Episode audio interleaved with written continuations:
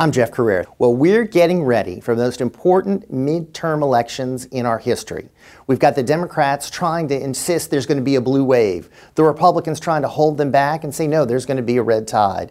Here's what's really in the balance President Trump's agenda. If the Democrats take control, they're going to pursue impeachment charges. If the Republicans maintain control, they can actually pursue the Trump agenda. We want to see Republicans actually push through on things like immigration, strict border security, getting rid of Obamacare, getting an infrastructure bill passed, all the other things the president ran on. They've been unable to do it, they just don't have the numbers. They need more Republican reinforcements going to Washington. Here's what the Democrats are offering socialists.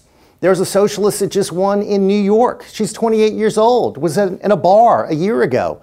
Now she's talking about being president. She just defeated a 10 term incumbent. She's talking about open borders. She's talking about uh, socialized medicine. She's talking about getting rid of ICE.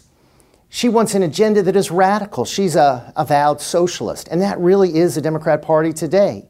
They have become socialist. So voters need to understand this when they go to the polls.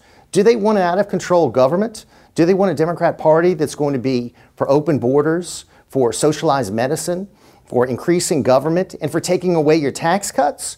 Or do they want a Republican Party that can actually push through on what the American people voted on in 2016? The stakes have never been higher, so that's why people need to get out and vote and express their will this November. Because if the Democrats take control, it's going to be hell to pay for all those who want to see the Trump agenda pushed through, and they're going to be going after President Trump.